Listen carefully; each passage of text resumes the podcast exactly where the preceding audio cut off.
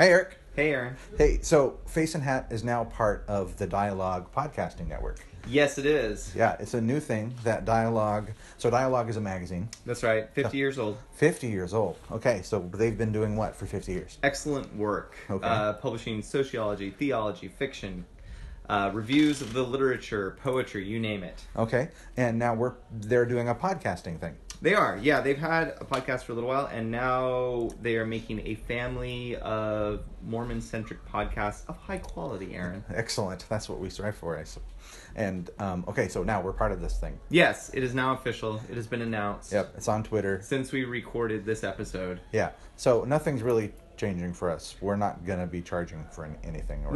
Just going to plug them in the middle of our conversation. Yeah. Usually more organically than this week. Okay. Hi, Eric. Hi, how's it going? I'm excited. What are we talking about today? Well, according to the note I'm looking at right here, it says, everyone canonizes Philemon. Wow, I have no idea what that means. Yeah, I bet you don't. Okay. But it's relevant, I promise. All right. We're talking about what on earth, what does canon mean, right? And how does it apply? What kind of things can be canonized? And we're going to be... I guess maybe starting with the king himself. How does that?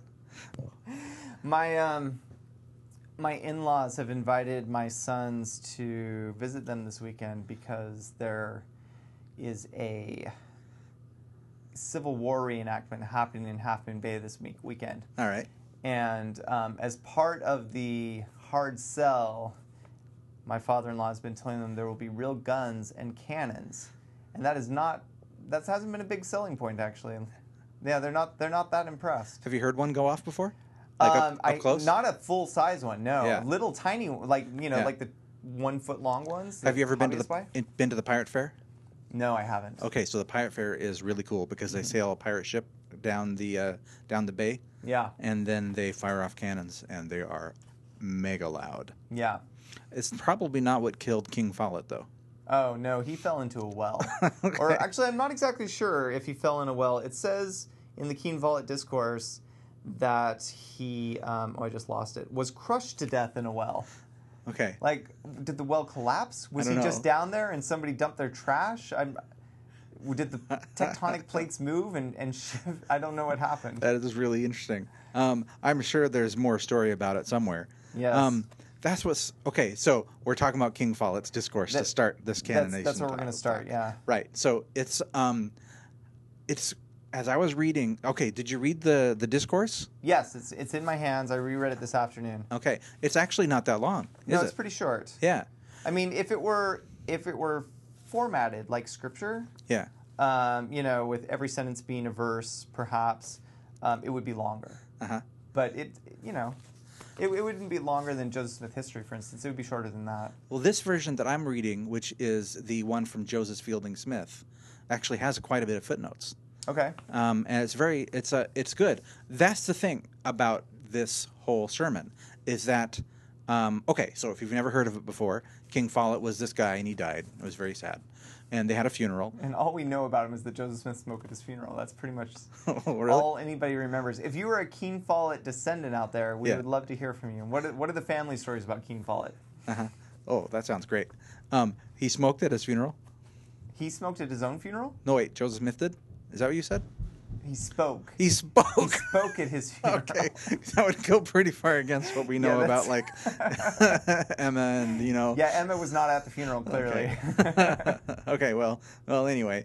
So Joseph Smith spoke at the funeral, okay, and gave this sermon. And this sermon is fundamental to what being a Mormon is. I would say. My copy is from the Mormon Literature Database, which has not been updated in 20 years because BYU kind of sucks. Okay. They should be the leaders in this field, and they have not updated the Mormon Literature Database in 20 years. And it's one of, I think, if I remember correctly, 7 pieces of Mormon literature that they still have on the site, that they ever had on the site.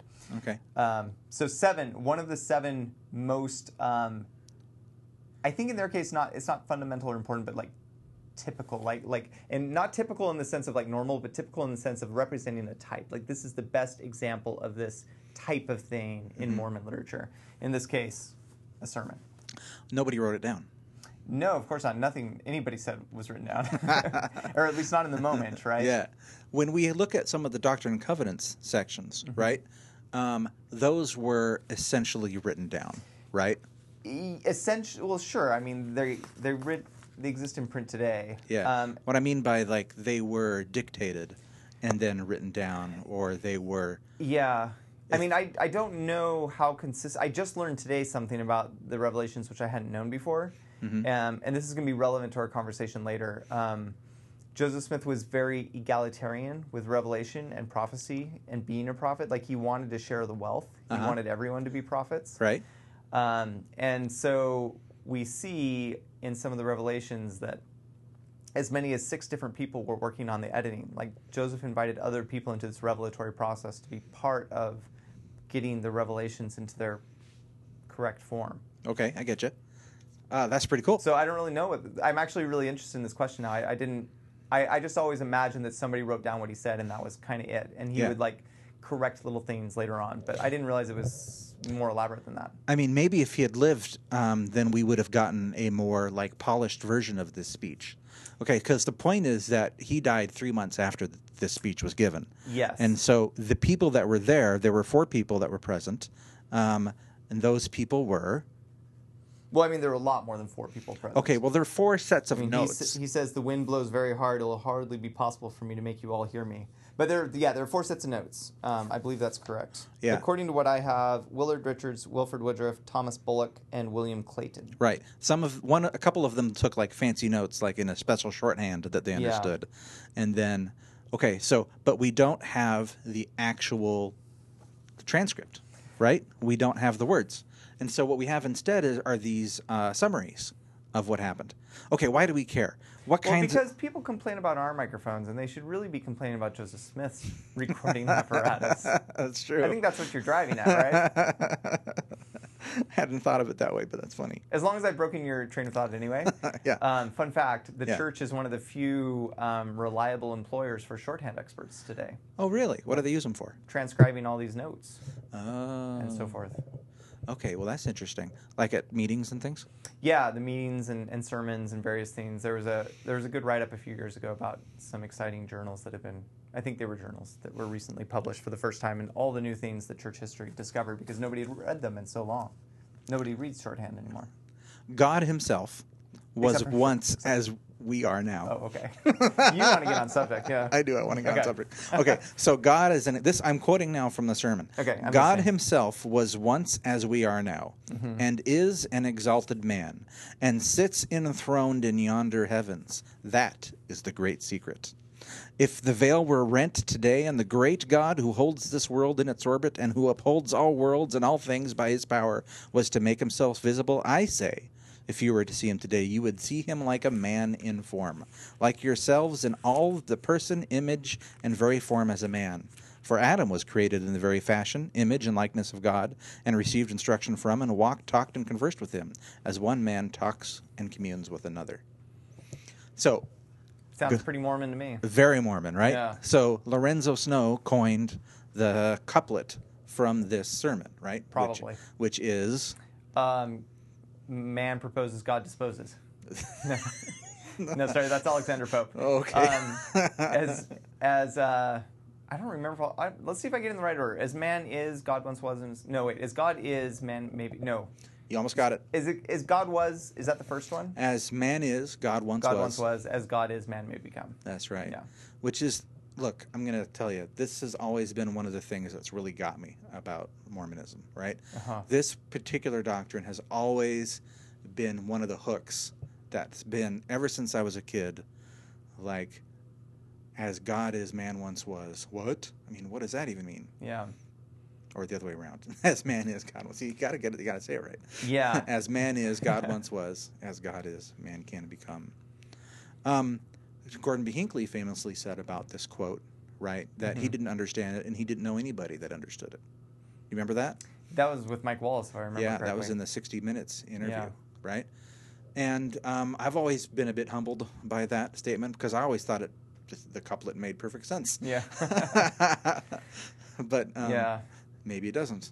Well, I've been talking a lot with my students lately about we're finishing a conspiracy unit. Oh, okay. And I call it the conspiracy unit to make it appealing, but it's really about like logic and good thinking and where do you get good facts, what are good sources, how do you, what does it mean to be educated, what does it mean to be able to take in information and arrive at correct conclusions and so forth. And one of the main points that I hope kids take away is that the more you know about something, the more humble you should be, because knowing makes you capable of understanding how much you don't know. Oh, I've definitely discovered that. Aaron, you're a true expert in something. Oh, yeah. Do you find it at all humbling? It is so humbling. I mean, it's the famous Cheney quote, right?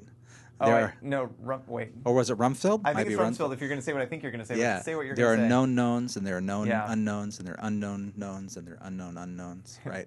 The more you learn, the more you realize how much you don't know about what you know. Yeah, and he got a lot of flack for that, but actually I think there's some wisdom. Yeah, I think people have kind of come around on it. And like I've said, this was actually a pretty good quote. So, so I see where you're coming from. I think what you're saying is President Hinckley has learned it enough in the gospel that came to realize that that this is actually a really difficult thing to understand. Yeah, that's the great thing about simply stating something like probably Lorenzo Snow did. But on the other hand, it makes it easy for laymen like you and I to feel overconfident in our knowledge. Right. Because it's simplified, right? Yeah, because it's simple. It's easy to understand. There's the old thing that if you rhyme something, it becomes a lot easier and more believable. If the glove fits, or if the glove doesn't fit, you have to convict. Yeah, or no, if the acquit, isn't it? Acquit. I don't know. I was alive then, Aaron. Yes. And I was old enough to be interested, but I wasn't. So,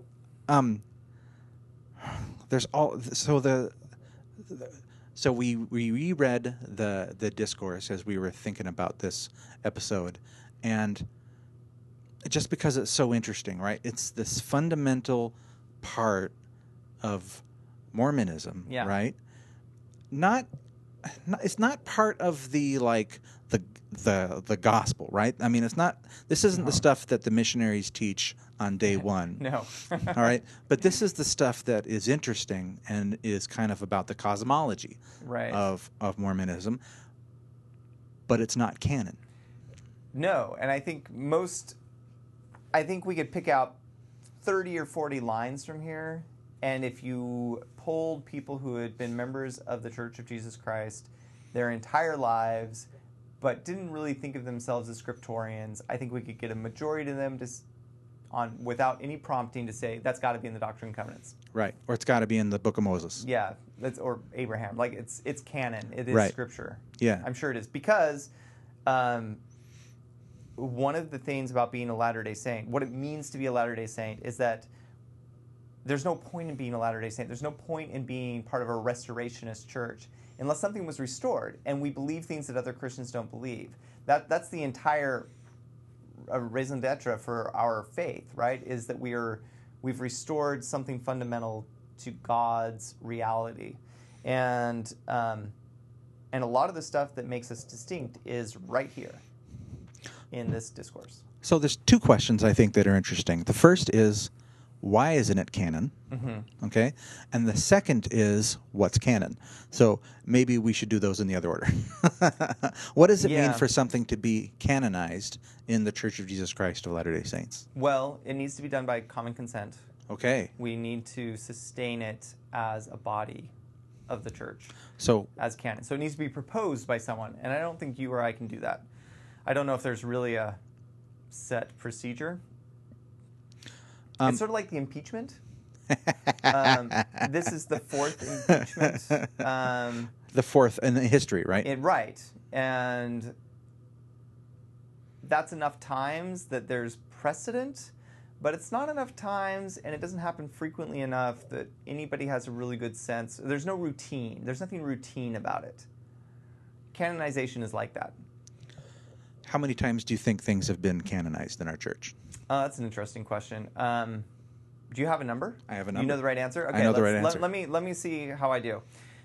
So I'm going to guess that the Book of Mormon and the Bible were assumed to be canon until the first time some of the revelations were canonized, and then they were canonized together. That's going to be my guess. April 6, 1830. 1830, the first day. And that included some revelations also? It is presumed, that I'm reading Wikipedia here, that Bible and Book of Mormon were unanimously accepted as scripture. Okay. They didn't even ask. It was just assumed. Okay. I believe that's the case. So I'm going to guess that in the Book of Commandments, I'm going to guess that in the 19th century, that there were 3 or 4 canonizations. Yeah. 3 or 4 for the D&C and 1 for the Pearl of Great Price, which saw a lot of different versions. And then you get to like 78, 81, where stuff is added to the triple. So I'm going to say 6. 7. Ah, so close. Yeah. And you're right in the sense that the D&C wasn't accepted in waves. Right, so parts of the D&C, like D&C 20, right, was kind of in the first conference of the church was added. Then 5 years later, in 1835, there were a few revelations added, right, and then Pearl of Great Price as one unit in 1880, and so forth. Okay, yeah, and then the official declarations. Right. So 7 times. And it says, go look under Wikipedia under Standard Works, and it talks about it. So is it just Standard Works is the... Yeah, there's a wiki. We own that phrase. We own the phrase Standard. Nice. Yeah, wiki/standard_works. Parentheses, Latter-day Saint. Nope, it's just Standard Works. We got it. Trademark. Love it.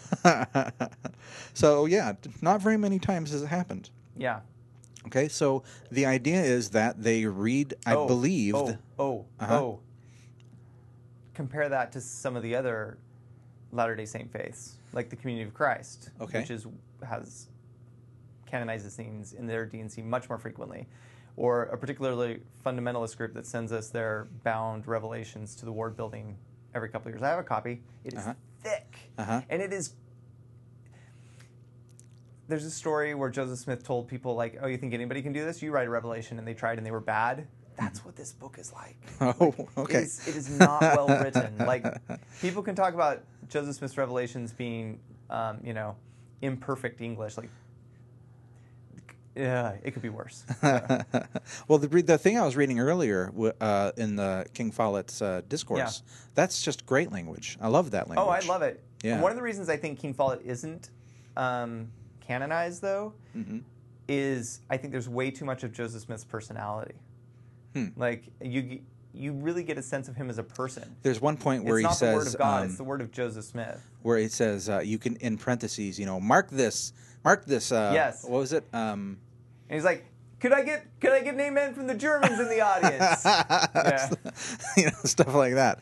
So I can see what you're saying. But I think that the real answer, that the reason it hasn't been canonized, is because we don't have the words. We just have, the memories. I think it's been too long. We don't have and so it's never been presented as scripture to be canonized. And it doesn't look like the other scripture we have. Yeah. I mean, not just because it's not his words and he didn't edit them, not just because it's his personality, but there aren't really very many sermons in Latter-day scripture. You get a lot of sermons in the New Testament, in the Book of Mormon, you get sermons. In the D&C, not really. Like, I'm not convinced. I'm not convinced that would be the reason why it wouldn't be added. Well, I don't think it's a reason enough on its own. But I think it adds weight to the reasons not to canonize it. Maybe they just So we have to think about it. Like, and why wasn't it canonized in the 1850s? Right? Maybe they just didn't want to bother. Or maybe they didn't have the notes. So they thought they wouldn't do it. Why hasn't it been canonized now? Because nobody wanted to take the time to do it. Perhaps. Well, I think there's a real danger in not canonizing things. Because it's unofficially canonized. Yeah, and that's kind of where it doesn't matter as much. Because, I assume later we will end up talking about things that maybe we should canonize. I'm going to propose one right now. Okay. I think we should add to the Pearl of Great Price not just the version of the first vision, which Joseph Smith polished and really intended for other audiences. I think we should canonize all of them. Because... Okay. I think they're all true, and I think grappling with them is a difficult thing that we ought to do. But as long as they're merely available, grappling with the different first vision accounts is simply something we can do. If it's canonized, it's something we must do. you can't ignore canon. And as soon as you call Scripture canon, canon Scripture, whatever, as long as once we've, by common consent, declared that this goes in the Doctrine and Covenants or the Pearl of Great Price or wherever, then we have to consider it. We are under obligation to consider it, and I think that would be good for us. You used the phrase common consent again, so let's define that real quick. Well, I have my Doctrine and Covenants here. Okay. I don't know for sure if by common consent is in the index. It ought to be. I do feel, and I'm not an expert in this. There is a Wikipedia article called Common Consent. Oh, maybe I should be looking up common consent rather than by common consent. Yeah, which is the blog is definitely not mentioned in the Scriptures. Which is also has a Wikipedia article. Yes. So common consent is the democratic principle established by Joseph Smith, the founder of the Latter-day Saint movement, who taught in 1830 that all things must be done in order and by common consent in the church by the prayer of faith. Yes. And that is D&C 2813. It's also 26.2. Okay, there you go. So it's a democratic principle, right? And in section 104 also. In practice, it means that they read the revelation in front of the church, and the church sustains it. Right. And there are a lot of things that are done by common consent. Every April, we sustain everybody. When there's a new apostle or whoever called, we do it by common consent. We still in April approve the... Oh, no, wait, do we? We don't really approve the financial statements anymore. They used to be very, very specific. Like the saints were given kind of basically all the financial information of the church, and we approved it. Mm-hmm. We've fallen away from that a little bit. But yeah, things should be done by common consent. That's the kind of church we are. It's harder to do when there are well over 10 million of you. Yeah, that's true. But that's the idea, and I do think it's appropriate that we do that with Scripture, because as soon as we make Scripture canon, we are all agreeing that this is something we are responsible to know in a way that currently we're not responsible to know the King Follett Discourse. It's like the Apocrypha, right? God says the Apocrypha is full of good stuff, but you have other things to consider first. That's the canon. Yes and no. So, Gospel Principles... Yeah, okay. Yeah, go on. Which is not canonized. Which is not canonized, but for a while, I taught Gospel Principles every week, right? When I was in the Ward Mission, like maybe 10, 15 years ago, right? And my favorite lesson is chapter 47. It's Exaltation, right? And here we go. Happy ending. Yep, it is like on nearly the last chapter. It's the last chapter, right? And here, quoting, Joseph Smith taught... Quote, it is the first principle of gospel to know for a certainty the character of God. He was once a man like us, ... Okay? And the citation, end quote. So the citation here is Teachings of the Prophet Joseph Smith, Selections, Joseph Fielding Smith, 1976. It's a pretty good book. 345 to 346. And if you look up the reference, it is the King Follett sermon. It did sound very familiar. Right? Here we have a... citation of King Follett, in a lesson manual that we teach all the time. Doctrine. Like, this is what you need to know now that you're a new Latter-day Saint. This is the stuff you need to know to be a Latter-day Saint. Right. This is Mormonism. This is your... for you. This is... So it's kind of... It's quasi-canon. It's quasi-canon. And there's a lot of stuff like this, right? Sure. Like the General Conference addresses. Yeah. They're quasi-canon for about... 6 months. Yeah. Depends on who said it. 70s, 6 months. Your more well-spoken apostles, maybe as long as 10 years. Yeah. Yeah. So I think it's great. I think, in my opinion, this sermon is as close to canon as you can get without actually having been voted on. Yeah. Do you think we should vote on it? Look, I actually think that would be really cool if we did. I don't know that it's a requirement. It's not something I'd hinge my testimony on. No. But I would love to see it. And if they did, I would sustain it. Even if, we have the article of faith that says we believe the Bible to be the Word of God as far as it is translated correctly. Yeah. Right? This is directly relevant. We believe, essentially, you could rephrase that to say, we believe that the Bible is not translated correctly. Yeah. But it's still the Word of God. I mean, but it's still the Word of God, right? I mean, it's not quite, you can't quite do that, but essentially. And we could adopt this sermon in the same way. We believe that this is our best recollection of what happened. Yeah. and you should count it as gospel. Well, and I think the most perfect book has its issues too, right? The book of, or the most correct book, excuse me. Book of Mormon. Yeah, the Book of Mormon. It also has issues. It's written by people, and we recognize that people fail. I mean, to give you one example, a lot of the stuff that Nephi received as revelations was then lost. And like Alma's like, I don't know about this stuff. And he prays about it, and he gets a revelation, and then he knows it, and he adjusts his teaching. The Book of Mormon, because the Book of Mormon is stories about people, there's a lot of mistakes in them. Mm-hmm. Like Nephi, also speaking of Nephi, he spends a lot of time sort of propping up his political position. That's a big part of what he's doing in his writing. But he also spends a lot of time like being really sad about how things have turned out. And like they're complicated people, and everybody has an agenda, and you have to read Scripture. You need to read Scripture well. It helps to have the sort of training in literature that hopefully we all got in high school. Right. If we were paying attention. Because, if it was up to you. Yeah. Because this is what Scripture is. It is human texts, essentially. Even the revelations in the Doctrine and Covenants are still filtered through Joseph Smith. And they still taste a bit like him. Maybe not as much as King Follett does, but... What is the difference? Okay, so I would love to see this be canonized. Let's go farther afield. Tell me the difference between a proclamation and a declaration. Well, I think it's semantics, right? For some reason, declaration is canon and proclamations aren't. Right. And why? I don't really know. I mean, I remember. I haven't heard it in a while, but maybe it's because I live in Berkeley. But for years and years after the Proclamation on the Family came out, I always heard rumors that it was going to be canonized. Uh-huh. I don't think it will be, just because I think that church leadership is so conservative, they're really leery of canonizing anything. But I just don't really see it happening. And I think one of the reasons in this case is it's not supposed to be fresh doctrine. It's supposed to be a distillation of things that we already know. Oh, the proclamation? The Proclamation on the Family. I do think that the declarations are God publicly, and you must pay attention to this. That's, let me rephrase that.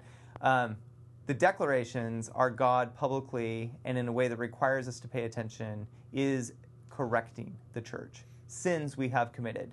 We committed the sin of polygamy, and we committed the sin of institutional racism. Mm-hmm. And God is like, you need to stop. And it is so important that you need to stop that I'm going to make you pay attention to this in the most visible way, which is to put in very small print in the back of the DNC. But it is part of the DNC. So. That's interesting phrasing that I wouldn't have used.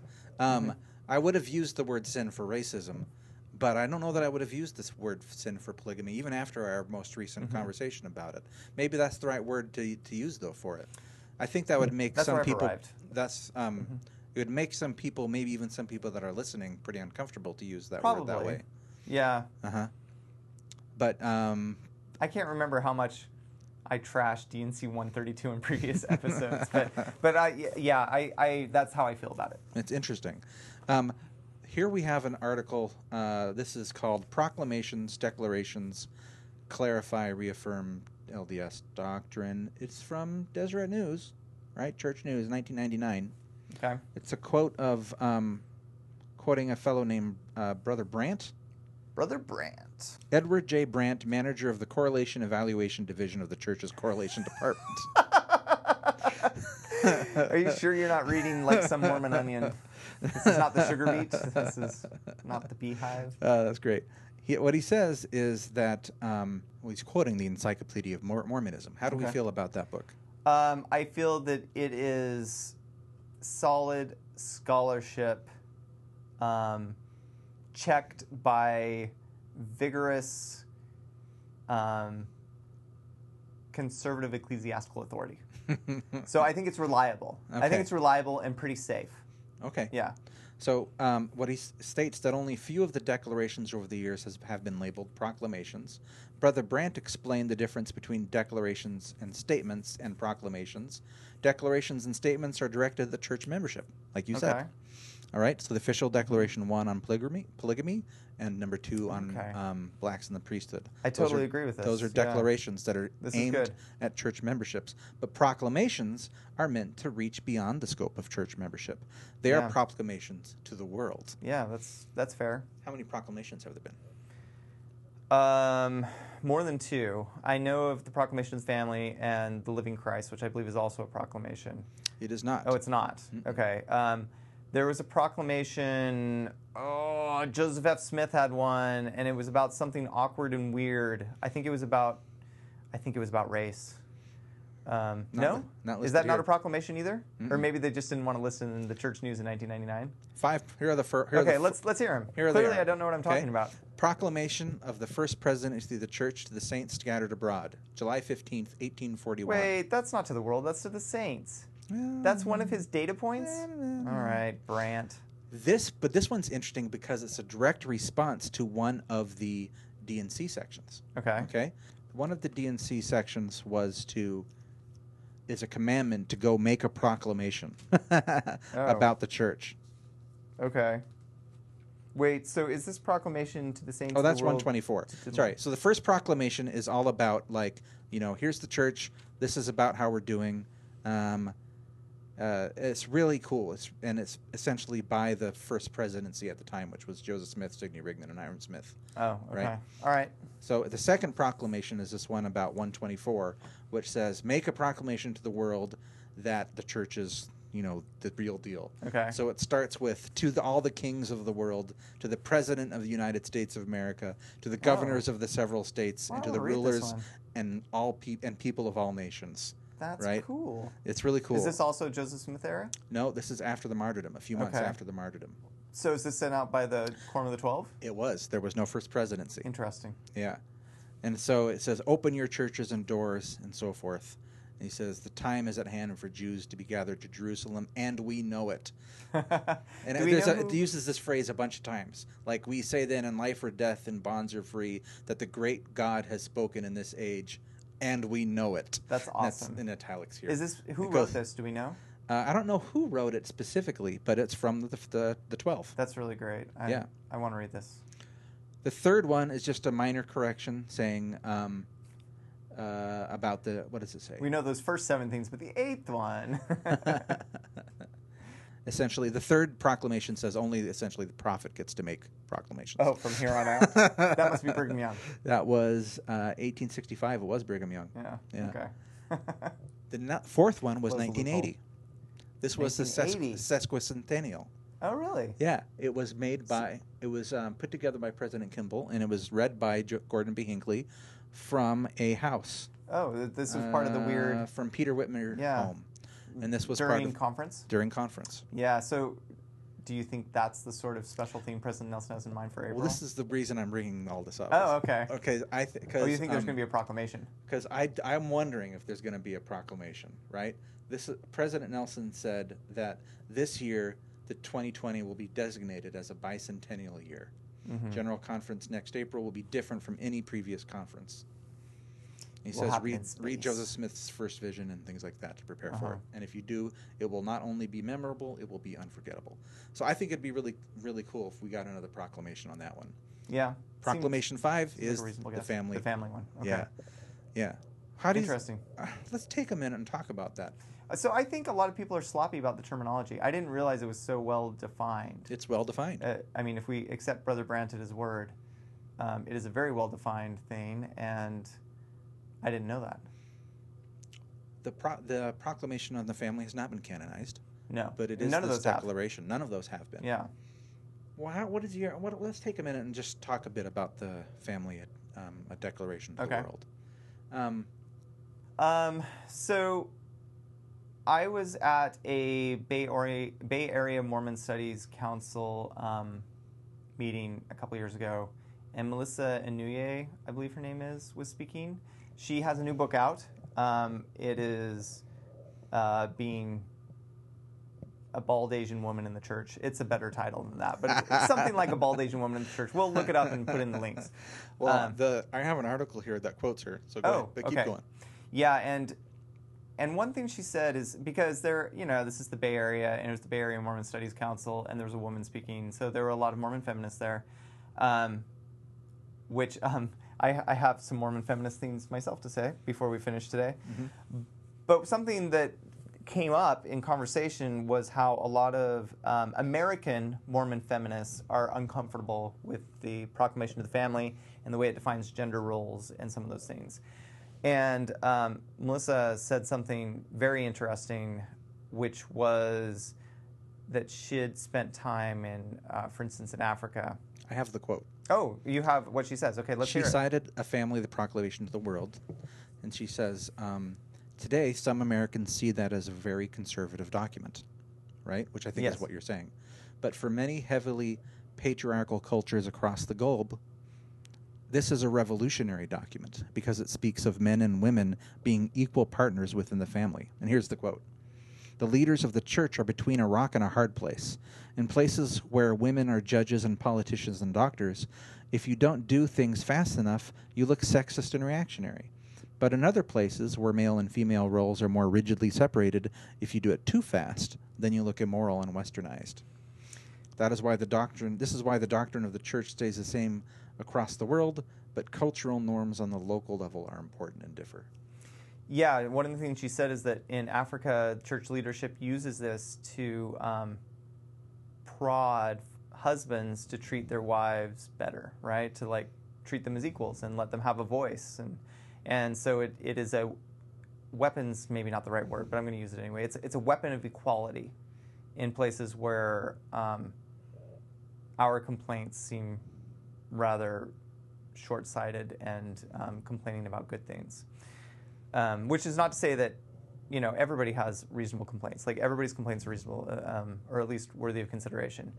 But yeah, there are places in the world where things are very, very unfair, and the family of the Proclamation is a voice that speaks towards equality and equal yoking. It's almost radical in those places. Yeah, yeah, and that was a real. That really made me rethink it. I didn't have strong opinions about the Family Proclamation at that time, and I've heard I hear a lot of opinions on this more liberal viewpoint that she mentions, and I'm sympathetic to those. But it's so easy for us to be myopic and talk about, well, this is what the church is like in the Western United States, and this is where we see it should grow.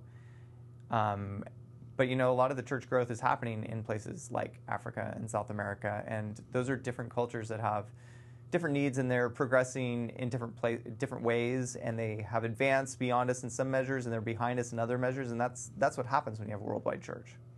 It is. A lot of people have a real issue with the Family Proclamation to the World because of LGBTQ issues, and I think that we would be ill-served to just punt on that topic. Well, it's on our list of topics. Kind of brush by it. Yeah. We could give it a whole episode. Yeah. At the moment, I just want to acknowledge that. We're not trying to brush anything aside. Yeah, yeah. So, I mean, I'm not really sure what the right answer is here regarding this document. I remember when I first heard it. I remember it being read over the pulpit. I was in high school when it happened in 1995, and I remember being in awe at it at the time. But the fact is, I don't have, you know, I wasn't raised near any LGBTQ people, so none of that stuff struck me in any kind of way. I was not very, very aware of women's issues at all. Right, and so I saw language in there about family and love and equality and service towards each other, and I loved it at the time. Nowadays, I can kind of look at it and see why it makes, you know, a lot of, I don't know, some people and some women unhappy, right? Because of it doesn't seem like it supports this equality that I think that they're looking for nowadays. To me, the most upsetting thing about the Family Proclamation and this issue we're talking about is that the Relief Society was blindsided by it. They weren't consulted in the writing of it. They didn't know it was happening. Just President Hinckley just read it at the Relief Society general meeting, and they didn't know about it until immediately before. They didn't have any input. And to me, and that gets to some of the other stuff I'd like to talk about in terms of what's canonized and what isn't. Okay. I think that's a real mistake. I think that's a... So one of the tricky things about it being a restorationist gospel is we believe in ongoing revelation and things should continue to get closer and closer to the way God imagines it to be. But at the same time, we're very beholden to our original charismatic leader, Joseph Smith. And part of what we do in modern restoration is try to get back to what Joseph Smith meant. Which is why you and I love the King Follett Discourse and want to make it more official, because we love what Joseph Smith did, and he is a great theological hero of every Latter-day Saint. I mean, yes and no. I mean, you're right in what you're saying, but also we believe in a living... We do, yeah, and I'm not trying to take away from that. I'm just saying that there's a bit of a tension there. On the one hand, Joseph Smith is the great voice. On the other hand, the greatest voice is the voice that's speaking now. It reminds me of constitutional scholars, to be honest. Yeah, no, it's actually a really great comparison. Yeah. Absolutely. What do we care about the Founding Fathers? Well, we really want to do what they meant, but, you know, it was like 300 years ago. Yeah. I mean, originalists... I mean, the classic example in my mind is... Antonin Scalia. Scalia? That sounds weird. Did I say it right? Scalia? Scalia. Anyway, he, diehard originalist, right? Stick with what the founders meant. Don't do anything beyond it. We should not legislate from the bench. That was his whole rhetoric. Yeah. And then 10 years ago, what does he do? He finds something that had never been in the Constitution before and creates the individual right to bear arms. That had never been part of the Constitution. It had been struck down by previous Supreme Courts, and then one day he finds it there. Like, and that's pretty typical. Like, I think originalism it's a nice phrase, right? It makes you seem like you're closer to the truth, but we're all living in 2019, every single one of us. None of us are more originalist than the other, which is why you should take with a grain of salt what I'm going to say next. Okay. So, speaking of the Relief Society being left out of this. I'm reading right now the book David O. McKay and the Making of Modern Mormonism, which is an excellent book, which I highly recommend to everyone. And I just finished the chapter recently on correlation. And I'd sort of bought into this idea that you hear sometimes that correlation was kind of a negative thing in a lot of ways. It weakened the Relief Society and the other auxiliaries. You want to say something? Well, just define it for us. Okay, so correlation is essentially the process of taking all the bits of the church and bringing them under the auspices of the priesthood, by which we largely mean the Quorum of the 12 and the First Presidency. It's like during the 80s, right? It actually goes back decades before that. Okay. But it really gets going under David O. McKay, and then sort of, I would say it's more or less in its modern form by the 80s. Yeah. Okay. I mean, some of the more obvious respects or aspects of correlation are... we all study the same thing now, right? Sunday school is, Come Follow Me is like the apotheosis of correlation, because seminary and Sunday school and Relief Society and the priesthood, like everybody's studying the exact same thing. Like that's correlation. We're all doing the same thing. We are all combined under the priesthood. There's no freedom in the auxiliaries anymore. And maybe that was appropriate for the Sunday school or the primary, but I'm not sure it was with the Relief Society. I'm going to share a couple things with you. Okay. I'm taking all of this from an article by Fiona Givens, which we will link to. Okay. So, Joseph Smith, earlier I mentioned how he involved other people in editing the Revelations. That's information I took from this article also.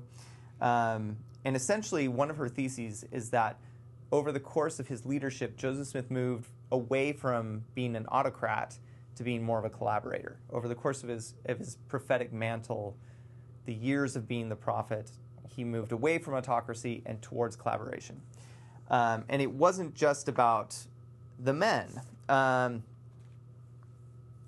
Although, speaking of things that would be interesting to be canonized, although I don't think there's a written version of this revelation, tell me if you've heard this before. I was not aware of this story until Fiona told me a few years ago.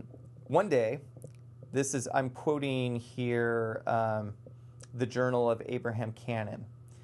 So this is written decades after the event that happened. One day, the prophet Joseph asked Zebedee Coltrane and Sidney Rigdon to accompany him into the woods to pray. When they had reached a secluded spot, Joseph laid down on his back and stretched out his arms. He told the brethren to lie one on each arm and then shut their eyes. After they had prayed, he told them to open their eyes. They did so, and saw brilliant light surrounding a pedestal which seemed to rest on the earth. They closed their eyes and again prayed. Then they saw, on opening them, the Father seated upon a throne.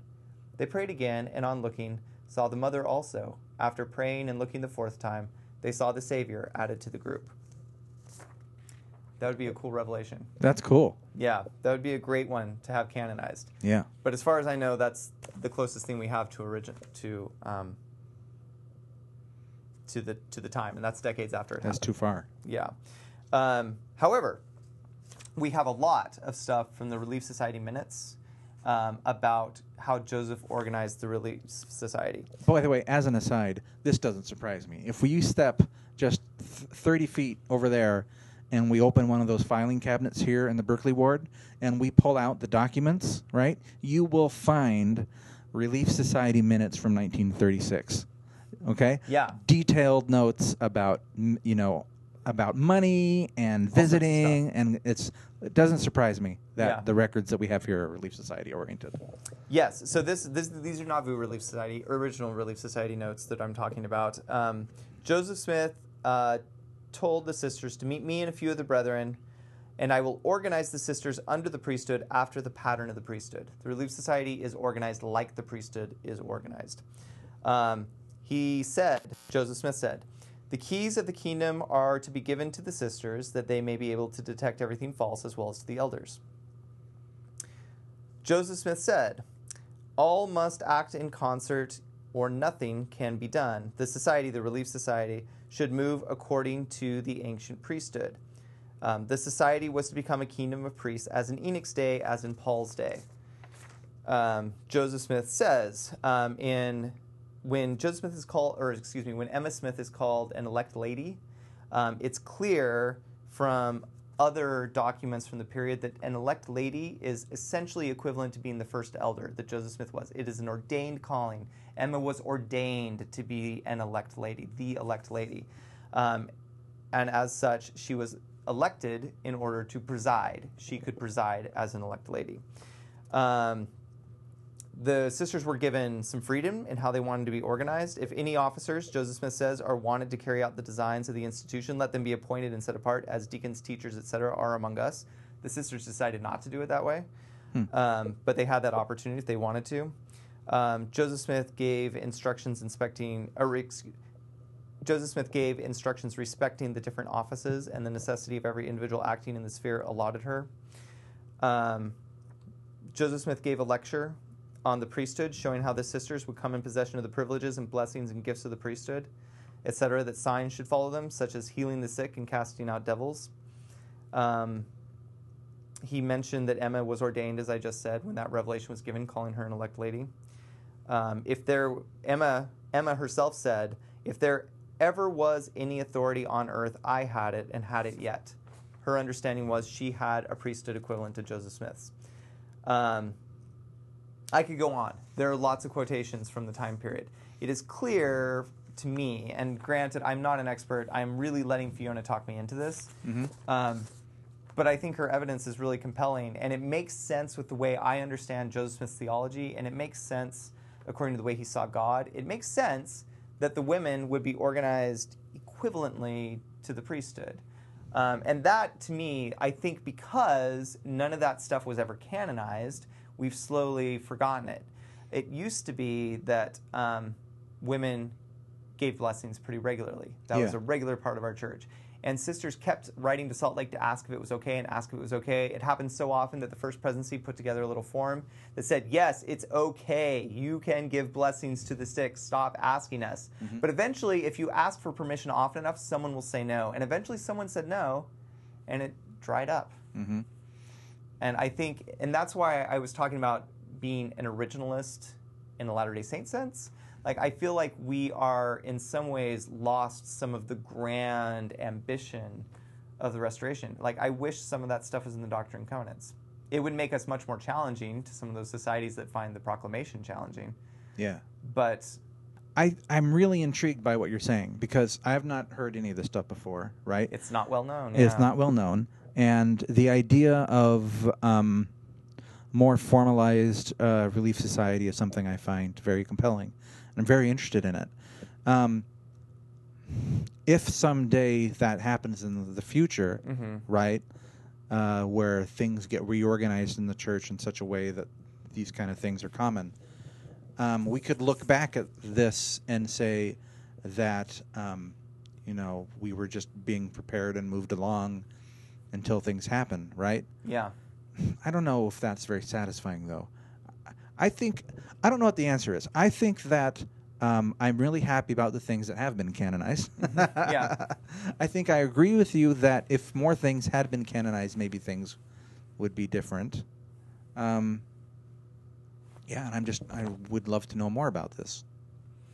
Yeah, and a lot of the stuff that I'm proposing for canonization doesn't seem like an easy fit to me for the Doctrine and Covenants.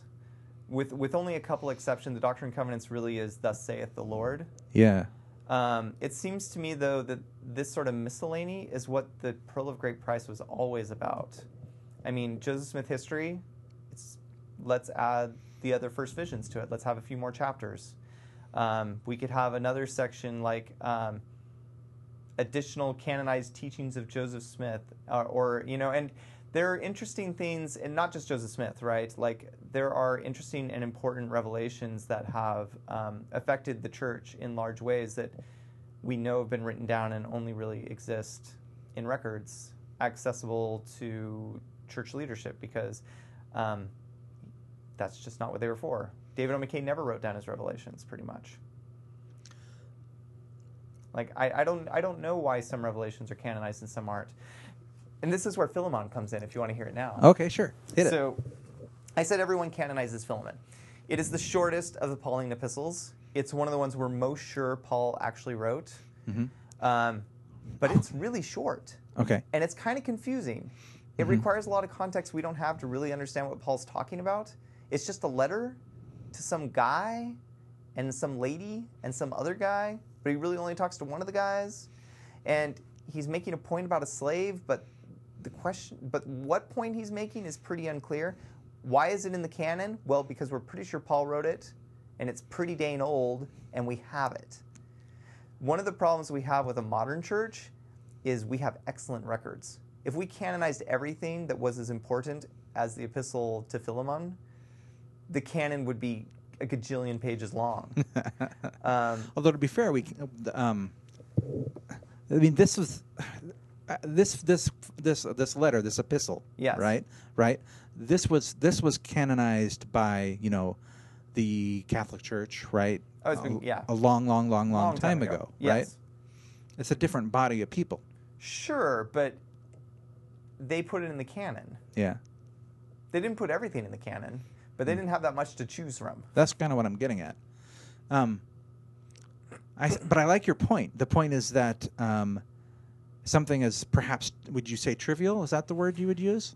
Well, I actually like the Epistle of Philemon. I think it's pretty intriguing and rewards a close read. But yeah, it is kind of trivial. Yeah, I think that's a fair thing to say. Mm-hmm. If we have that in there, why couldn't we have more? It's just so. This isn't what the conclusion I thought we were going to come to when we started this conversation, right? I thought we were going to talk about what's canon and what isn't, and isn't that interesting? But what I'm coming around to is that canonization as a process is something that we could use more often. And it could be maybe beneficial to have more scripture, right? Yeah. It's just a button that the church hasn't pushed very often. And the last time it was pushed was, you know, in 1978, and that was, you know, a sad reason to push the canonization button. I'd like to see some more joyous ones. Yeah, excuse me. Yeah, I totally feel that way. But on the other hand, I feel like adding to the canon suggests that I am worthy of that I know the canon as it is so well, mm-hmm. that I need more canon because I just can't know this canon any better. Well, it's a fair point. I mean, this Come Follow Me curriculum that we have right now, which is great, really feels like a return even more to, you know, look, guys, you need to read the scriptures. Okay, yeah. So please do that. Yeah. I mean, that is something that we always hear whenever somebody asks a prophet, you know, why haven't we had more signs and revelations? Yeah. The answer often is, you know, that we're just, you know, we're not ready for it. Yeah, well, do we really appreciate... My father has this dream of still being alive when the sealed portion of the Book of Mormon is returned to earth and translated, and he has, in his mind, he's excited about that possibility. And he has a quotation that I don't know who said it, that will happen when we're ready for it, when we really know the Book of Mormon well enough that we deserve more. I don't know what the source is. I don't know how reliable that source is. And then he says, but we definitely don't. Mm-hmm. We don't know it that well. And my dad loves the Book of Mormon. In fact, he avoids reading the Book of Mormon in some ways because once he starts it, he can't stop. He's partly proud, and he's got to finish it right away. He has the tapes running, and he's worn out multiple versions of the tapes. And now he switched to CDs, and he's worn out more than one version of the CDs because he just has the scriptures playing in his car all the time because he loves them. None of us know the scriptures well enough to demand more from God. Mm. But it's... Yes, but on the other hand, it's also kind of a bit defeatist. Yeah, no, and frankly, if that was God's requirement, that we understand perfectly everything before he gives us anything else, like, we'd still be waiting on the first vision. I mean, look, I gotta work for a living. Yeah, we don't get to be, we get our 2 years of monastery living, and that's only a couple hours in the morning. Yeah. So, yes, I think it'd be really cool to canonize some of these older things. Specifically, I'm interested in this Relief Society stuff. I think it'd be worth talking about. And I like the King Follett and his discourse. Mm-hmm. I think it's worth reading. Take a look if you haven't looked at it lately, because it really is stirring. It's good. It's good stuff. And I really like Joseph Smith. And this helps us understand why people who were alive then liked him. Like, he has a personality. He's a cool dude.